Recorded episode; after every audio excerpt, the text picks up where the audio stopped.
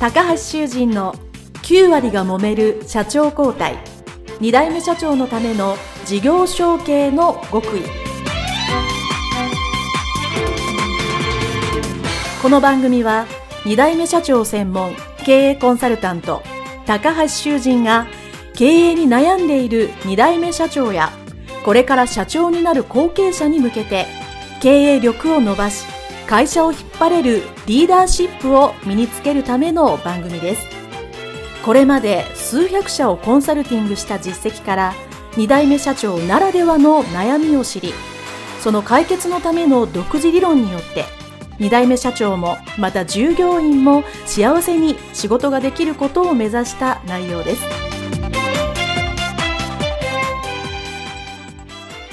皆さんこんにちは。事業承継コンサルタントの高橋修人です。本日は墨田建設株式会社藤谷智之社長の、えー、インタビュー後半でございます。えー、藤谷社長どうぞよろしくお願いいたします。はい、えー、前半ではですね、えー、会社入られて後継者時代の様々な、ね、活動をしまして、えー、ここからですね、まあいよいよ、えー、ちょうど社長になられて10年ということなので、まあこの10年を振り返っていただきながらお話をいただきたいと思います。よろしくお願いします。はい。ではまあ、えー、社長になられてですね、まあ、社長になられるっていうのはどういうタイミングとか、きっかけとかでなられたんですかね？あのー、社長になったのは、はい、えっと、ちょうど、えー、一つは青年会議所活動が終わったというところですかね。はい。だいたいまあ40過ぎたぐらいというのが一つと、あとはまあ、あのー、私の父が、ちょっと体調的にですね、非常にまあ、あのー、まあ、しんどくなってきて、うん、で、そういう中で、まあ、あの、変わってほしいということの話がありましてね。はい。で、変わったということです。ただまあ、あのー、私は、何や、えっと、35歳の時に代表権のある副社長に就任したんですけど、はい。まあ、そのタイミングでもずっと、あの、いわゆる経営に関することは、ほぼほぼ全てやってましたんで、うん、どちらかというと、まあ、タイミングを、あのー、見計らった中で判断していったというのが実態なのかなと思います。なるほど。はい。じゃあ、割と、そこはスムーズにバトンタッチが、ね、そうですね。はい。おかげさんで。はい。はい。で、えー、まあそういう状況でですね、はい、とはいえ、まああの、代表権があるという、家副社長からまあ社長になるとですね、はい、まあちょっと見える景色が違ったり、あの、感じることっていうのは変わったかなと思うんですけど、まあ社長になられて、えー、まあやられたこととか、社長になって初めて気づいたことって少し教えていただいてもいいですか？はい。えー、っとね、社長になって気づいたことっていうのは、ちょっと難しいんだけど、はい。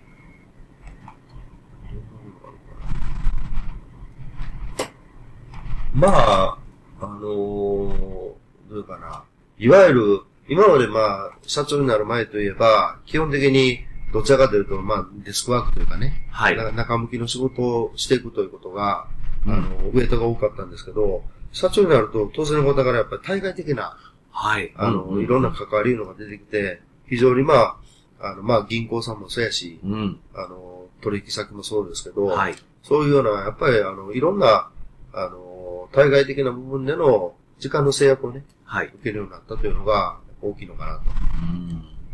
あの、当然、なんかな、やる、やることは当然一緒なんですけど、まあ、だから逆に言うとやっぱり、かなり時間的なね、部分で制約を受けるようになってしまったのが実態なかなと思います。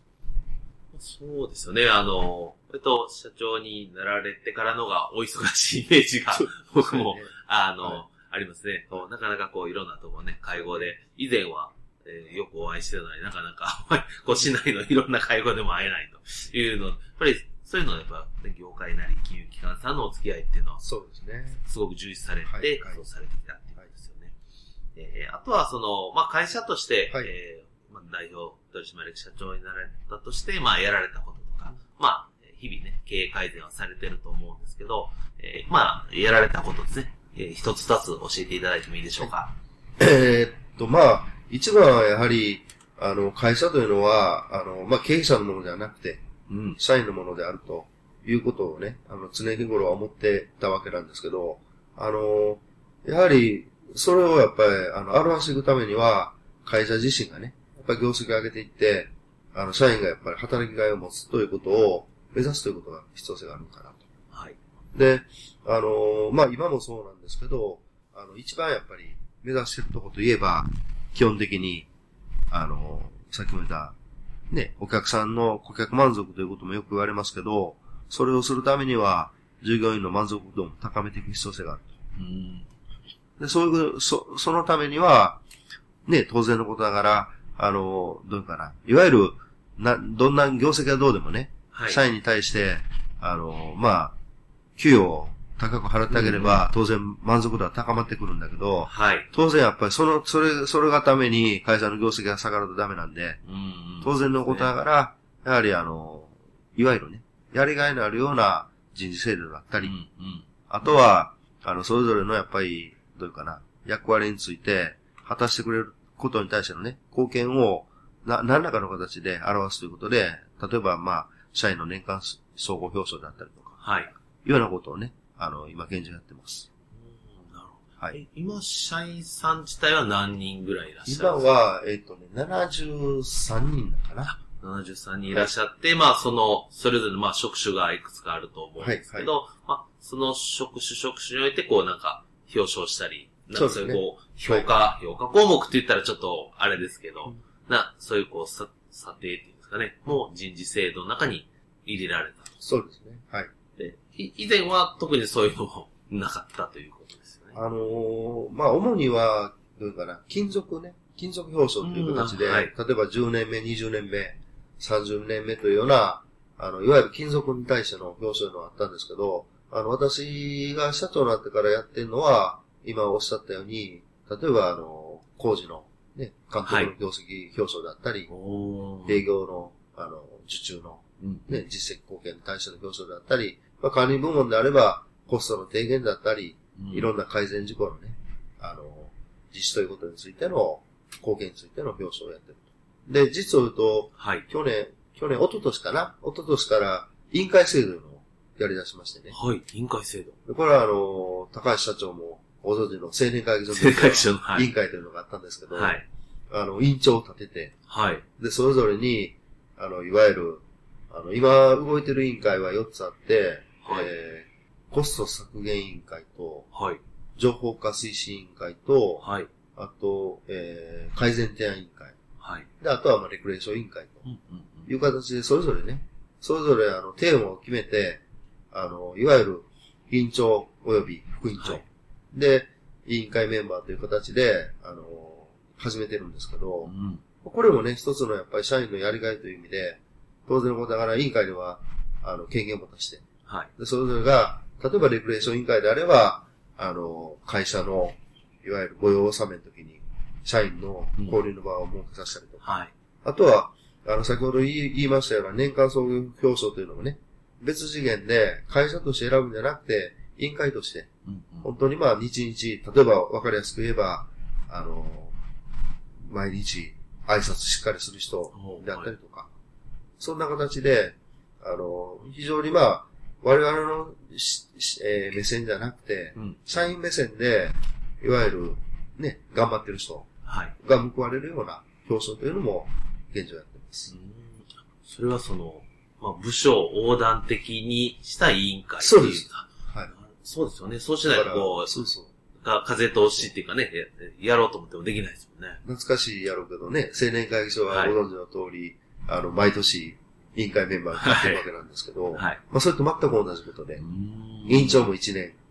限定。はい。で、委員会メンバーもおっしゃるように、えー、今、うちのセクションとして、あ、うちの会社としては、大きくくると、えー、3部門あるんですけど、はい。生産部門が2部門、で、管理部門が1部門なんですけど、それぞれにね、それぞれの部署があって、で、その、そのメンバーを全部、あの、6人やった6人の中で、各フロアごとにね、うんうん、メンバーを選出するという形で、はい、あの、やってます。なるほど。あの、成果としては、今までやはり、全くね、違う仕事をしてる、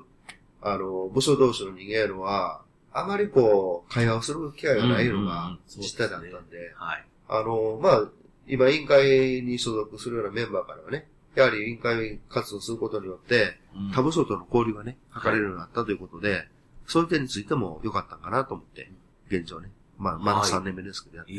という実態です。素晴らしいですね。はい。あの、まあ、そ、まあ、かなりね、いろいろされてると思うんですけど、まあ、言え、あとはまあ言える範囲でいいと思うんですけど、はい、そういえば、いや、これちょっと苦労したな、みたいな、ちょっと、ああの、はい、苦労話も一つぐらいいただけるといいと思うんですけど。あのね、一番苦労したのは、冒頭申し上げたように、非常にまあ守られた環境であると。うん、当然、あの、売上についても、当時はね、当時は基本的に、はい、あの、ある一定の売上額が見れ見れるというような、あの、まあまあ、まあ、わかりやすく言うと、まあ、事故やトラブルを起こさなかったら、うん、毎年の仕事はきっちりいただけるような環境だったということです。で、今はもう全く違って、はい。あのー、ガス工事というのも、まあ、もっと言うと、ご存知の通り、今、エネルギーは強豪化時代を迎えてるんで、はい。まあ、変な話、今、大阪ガスも電力を販売してるそうですね。はい。時代なんでね。あの、お分かりの通り、やはり、そういうことが起こると、当然のことだからやっぱりコスト削減のが、元請企業から起こりますんで、その部分がね、やはり、あの、当然のことだからやっぱり、あの、いろんなね、保安であったり、品質であったり、コストであったりとかいう部分で、あの、競合他社との競争に負けると、仕事量が確保できないというのが一番大きな苦労だ。で、それに通じて、あのー、まあ、前半申し上げたように、基本的に弊社については、借り入れが非常に大きい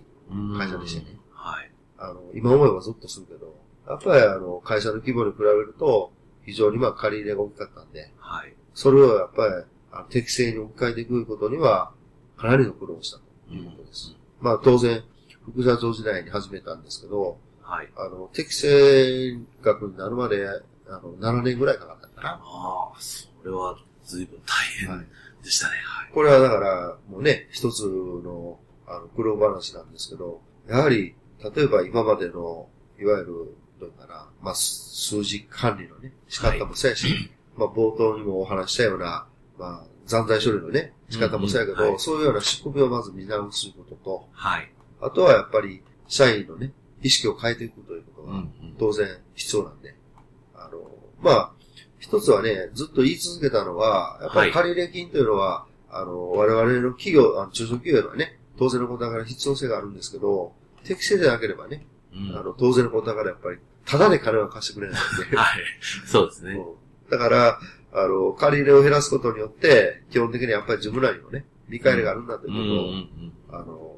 示した中で、はい。全員にそういうような意識を向かしたというのが、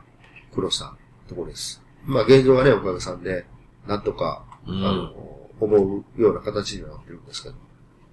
という感じです。はい。はい。ありがとうございます。まあそういう、ね、多分、あとはもう言えないご苦労も山ほどあると思うんですけど、はい、まあそうは言ってもですね、まあ、あの、総合的に見て、トータルで見て、まあ、会社を引き継がれた、まあ10年なんですけど、会社引き継いでな、引き継いでよかったなと思うところは、どんなところがありますか？はい。まああのー、一番は、やはり、まあサラリーマンの時もね、当然思ったけど、あの、大きな組織の中で、一人のやっぱり役割を担って、で、会社がやっぱり、あの、ベクトル合わせの中でね、業績を上げていくというようなことで、自分の貢献が見えてくるけど、はい。経営者になると、当然だから、自分がやっぱり1年間頑張ってきたということが、あの具体的に会社の業績に現れてくるわけですから、当然やっぱり自分がね、どう動いてきたかっていうことが、あの、結果に残る仕事やということなんで、うん、あの、まあ、非常にまあ充実感が得られるのかなというふうに思ってます。はい、あとは、やはり、ね、あの、そのものやはり、あの、弊社でも一生懸命、会社のために頑張ってくれる、あの、社員というのも、うんうん、あの、少なからずおりますんでね。はい。まあそういう意味では、そういう人間がね、頑張ってやってくれてる姿を見られるということもね、非常にまあ、経営者として、うんうん、あの、いいことなのかなというふうに考えています。そうです。まあね、その、まあ決算というのがあるので、まあ数字が見れてね、それが増えたら嬉しいっていうのは、それはもちろん私も含めてみんな経営者そうですし、まあやっぱりね、そのためにはね、社員の皆さんが、まあ、自主的にというか積極的に頑張ってもらえるっていうのはなんかすごくありがたいっていうのは、はい、私もわかります。はい。はい。それでは、はい、えー、いろいろ長くお話を聞いていたんですけど、いよいよ最後の質問で、これ皆さんにお聞きするんですけど、はい、まあ、もし、まあ、タイムマシンみたいなものがあってですね、えー、過去に戻れるとするならば、えー、ちょうど入社するちょうど20年前ですね、若かりし頃の藤谷社長に、今の藤谷社長がどんなアドバイスですね。20年前に戻れたらどんなアドバイスをしますか？難しい質問なんですよ。はい、で、あの、一番思うのは、やはり、あの、例えば20年前に、このことに気づいてれば、もっと早く手を、手を出せたことがあるよな、ということは感じると。うん、うん、うん。当然。あると思います。ね。でも、あのまあちょっとこのご質問に対して、回答にならないかもしれないですけど、うん、あのまあそれもね、経営者の経験やと、いうようなもんで、あの、どっちかというと、あの、アドバイスをするというよりも、はい。あの、まあ、20年前の自分にアドバイスするよりも、10年先のね、自分に対して、やっぱり今やってることで、うん、当然のことだから、あの、振り返って、うん、10年先とか20年先を振り返り見た時にね、はい。できなかったことで、今、感じてることを具体的にやっぱり10年先にはね、うん、あの、達成できるように、うん、もっともっと頑張れよということが言えたいんですかね。なるほど。素晴らしい。この質問して未来に、あの、アドバイスをするってした 初めてだったら、ちょっと、なるほどと、まあ僕のさすが想像を超えるのは藤谷社長だなと。いや、まあでもね、やっぱり、あの、ね、高橋社長もいろんな後継者の方と知り合ってね、はい、いろいろ考えるでしょうけど、やっぱりなかなかね、あの、経営者やから、うん、あの、その時にね、あのできるんか言ったら、できないこともいっぱいあると思うんですよ。うん、はい。ね、だから、あの、むしろ、やはり私はね、どっちかというと、あの気づいたことにね、対して、あの、そのことを後悔するんじゃなくて、はい、やっぱりそのことをバネにして、あの、いろいろとね、うん、あの引っ張っていくのが経営者の役割じゃないかな。損して得取れることも そうです。まあ、やっぱりね、大変なこともあるけど、それをまあ、あの、未来に活かせば、まあ、経験というか、財産になりますので、あの、確かにね、そういうのない方がまあいいっちゃいいですけど、まあ、あったとしてもそれを乗り越えればね。はい。ということで、えー、前半後半両方に渡して、お話をお聞きさせていただきました。えー、墨田建設株式会社、えー、小野幸社長でございます。はい。えー、これ、それで、えー、インタビュー終わりたいと思います。ありがとうございました。はい、ありがとうございます。